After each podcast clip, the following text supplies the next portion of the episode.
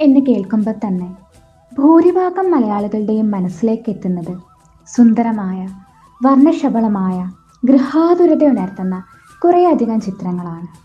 ചിങ്ങമാസ പുലരികളും ഓണപ്പുടവയും ഓണസദ്യയും ഓണപ്പൂക്കളവും ഓണക്കളികളും പാട്ടുകളും ഭൂരിഭാഗം മലയാളികളുടെയും നെഞ്ചിടിപ്പ് കൂടിയാണ്.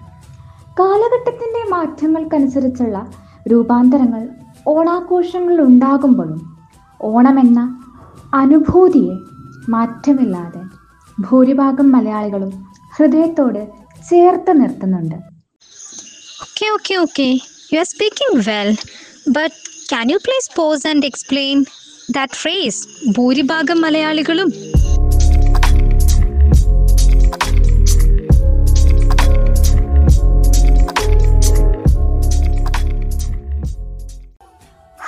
Hello everyone red England ആന്റീസിന്റെ പുതിയൊരു എപ്പിസോഡിലേക്ക് എല്ലാവർക്കും സ്വാഗതം.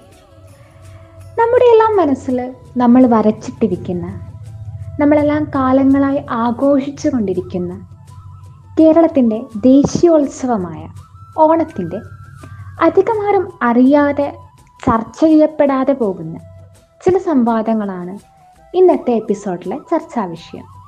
ഫെസ്റ്റിവലുകൾ ധാരാളം ഉണ്ടെങ്കിലും ഓണത്തോളം സെക്യുലർ ഇമേജിന്റെ നിഴലിലുള്ള ഒരാഘോഷം വേറെയില്ല.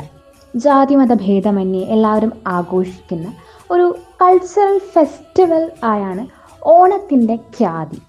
തുല്യത മാനവികത ക്ഷേമം തുടങ്ങി ഒരുപാട് മൂല്യങ്ങളും ഓണം ഉയർത്തിപ്പിടിക്കുന്നുണ്ട്. ഈ ഉയർത്തപ്പെട്ട മൂല്യങ്ങളെല്ലാം അമൂർത്തീകരിക്കപ്പെടുന്നത് മഹാബലിയുടെ ഇമേജിലാണ് മഹാബലിയുമായി ബന്ധപ്പെട്ട മിത്തിക്കൽ സ്റ്റോറി നമുക്കെല്ലാവർക്കും അറിയായിരിക്കും. അദ്ദേഹം ഒരു ദ്രാവിഡനായ അസുര രാജാവായിരുന്നു.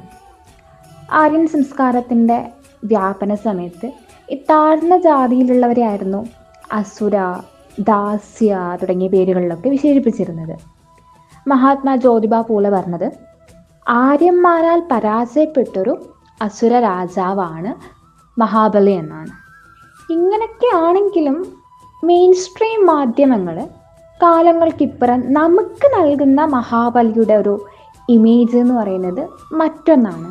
വെളുത്തു തൊടുത്ത സവർണനായ പൂണൂൽ ധരിച്ച മഹാബലിയെ കേന്ദ്രീകരിച്ചിട്ടുള്ള ഒരു ആഘോഷമായിട്ട് ഓണം ഇന്ന് വഴിമാറിയിട്ടുണ്ട്. ഓണത്തെ വാമന ജയന്തിയായി ആഘോഷിക്കേണ്ടതിനെ കുറിച്ച് ചർച്ചകൾ വേറെയും നടക്കുന്നുണ്ട്. വാമനൻ ഒരു ബ്രാഹ്മണൻ ആയിരുന്നു എന്നതും നമ്മൾ മറന്നുകൂടാ. ഇങ്ങനെയുള്ള സംവാദങ്ങളും വിവാദങ്ങളും ഒക്കെ നിലനിൽക്കെ തന്നെ. തുറന്നു വന്ന മറ്റ് ചില വാദങ്ങളുണ്ട്. ദളിത് ആക്ടിവിസ്റ്റായ എം പി മനോജ്. ഓണം ദളിതരുടെ ജീവിതത്തിലെ കറുത്ത ദിനമായി മാറുന്നതെങ്ങനെ എന്ന് പറയുന്നുണ്ട്.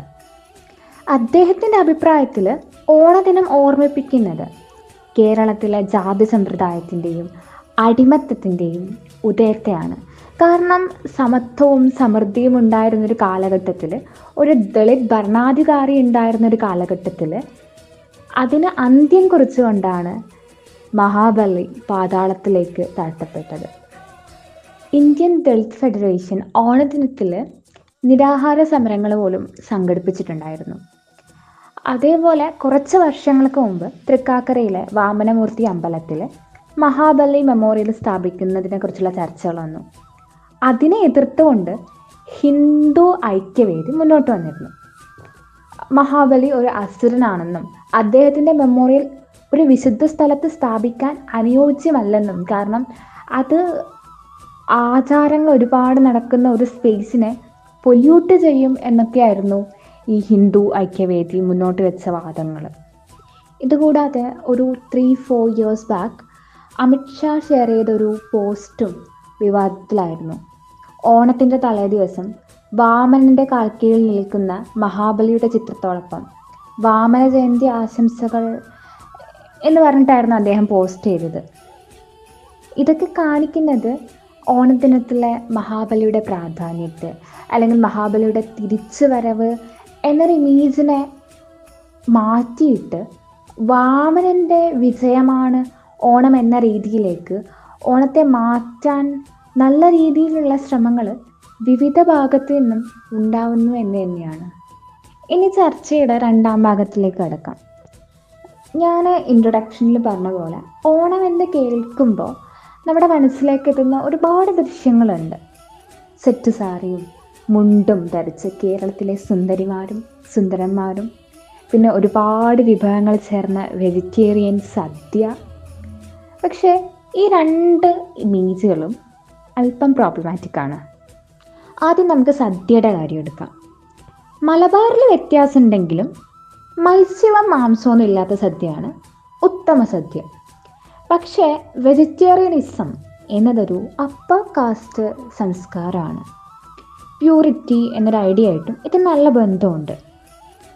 എല്ലാവരുടെയും ആഘോഷമായ അതായത് ജാതി മതഭേദമന്യേ എല്ലാവരും ഒരുപോലെ കണക്കാക്കുന്ന ഓണത്തിന് ചിലരുടെ ഭക്ഷണ സംസ്കാരം അടിച്ചേൽപ്പിക്കുകയും അതേസമയം മറ്റു ചിലരുടെ ഭക്ഷണ സംസ്കാരത്തെ തീർത്ഥം എക്സ്ക്ലൂഡ് ചെയ്യുകയും ചെയ്യാന്ന് പറയുന്നത് അത്ര ശരിയായ ഒരു കാര്യമാണോ? എം പി മനോജ് ഓണനാളിലെ വെജിറ്റേറിയനിസത്തെ വിമർശിക്കുന്ന നാടൻ പാട്ടുകളെക്കുറിച്ചൊരു ഇന്റർവ്യൂവിൽ സൂചിപ്പിക്കുന്നുണ്ട്. കുഞ്ഞാഞ്ഞേ കുഞ്ഞാഞ്ഞേ ഓണം വന്നല്ലോ കുഞ്ഞാഞ്ഞേ എന്ന് തുടങ്ങുന്ന നാടൻപാട്ട് അവസാനിക്കുന്നത് കൂരിക്കറി കൂരിക്കറി തിരുവോണത്തിന് കൂരിക്കറി എന്നാണ്. അതായത് മത്സ്യം ട്രൈബൽ വിഭാഗത്തിന്റെയും ലോവർ കാസ്റ്റിലുള്ളവരുടെയും ഓണസദ്യയുടെ ഭാഗമായിരുന്നു എന്നാണ് ഇത് സൂചിപ്പിക്കുന്നത്.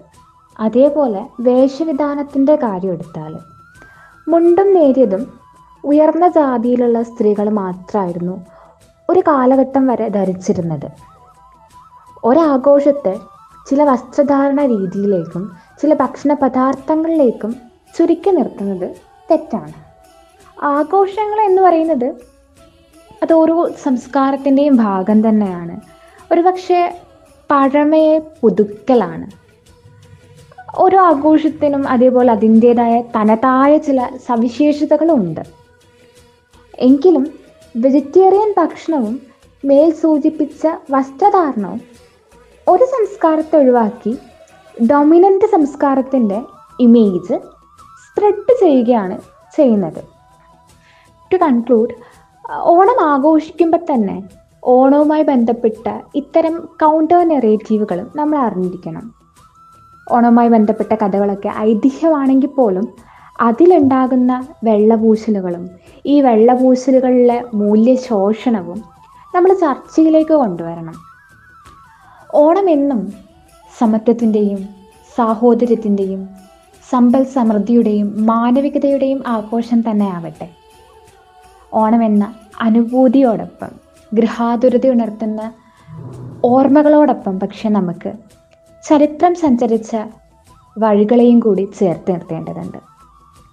സോ എല്ലാവർക്കും നന്മയുടെയും സ്നേഹത്തിന്റെയും അതിജീവനത്തിന്റെയും പ്രതിരോധത്തിന്റെയും ഓണാശംസകൾ ഈ അവസരത്തിൽ നേരട്ടെ